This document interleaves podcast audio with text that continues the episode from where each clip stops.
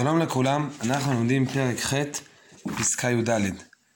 בפעם הקודמת אה, הרב דיבר על, ה...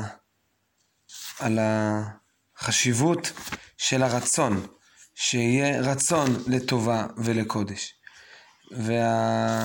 והחוכמה היא רק לפי הרצון, כלומר החיבור של האדם לתורה, ההבנה של האדם את ענייני התורה, היא כפי ברכת הרצון, עד כמה שהרצון של האדם אה, טהור. וכאן הרב מחדד נקודה שהיא לא מובנת מאליה באופן טבעי. הרב אומר, בייחוד צריך לשוב מעבירות שבין אדם לחברו, וראש לכל מהגזל שהוא מעכב את עילוי הרצון. אז אה, הרב פילבר בהערות הוא מזכיר שמביא רס"ג באמונות ודעות שככה אומר שכשאדם לוקח המון באיסור זה אה, מונע את קבלת התפילה. הוא פסוק במיכה, ואשר אכלו שאר עמי, אז יזעקו אל השם ולא יענם. אז הרב מכליל את זה לא רק לגבי אה, קבלת התפילה, אלא באופן כללי על אה, בירור רצון, או אפשר להגיד שהתפילה לא מתקבלת בגלל שהרצון של אדם לא מספיק מבורר. אה, אפשר להגיד, אני לא, לא, לא יודע להגיד בוודאות, אבל אפשר לומר שכשאדם גוזל, יש גזל בידו, זאת אומרת שהוא לא מבין בבירור מה שלו ומה של זולתו. האדם, או נגיד את זה אחרת, הוא רוצה מה שלא שלו.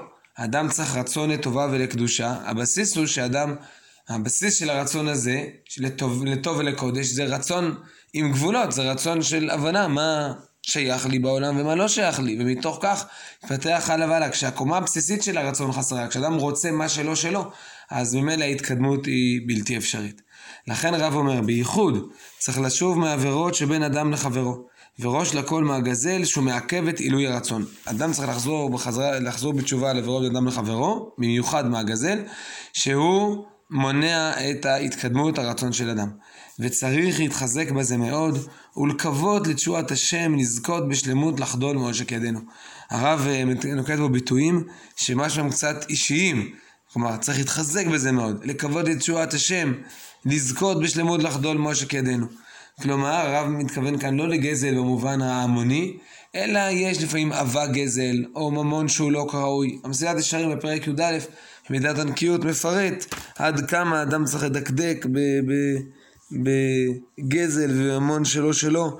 ההבחנה הזאת, ההבנה הזאת, שמה שלי שלי ומה שלא שלי אז אני לא מעוניין בו ולא רוצה, היא הבחנה מאוד מאוד יסודית. יש לרב, הזכרנו כבר פעם, בעזרת השם, אה, באחת הפעמים נזכיר, יש אה, סיפור שלם של...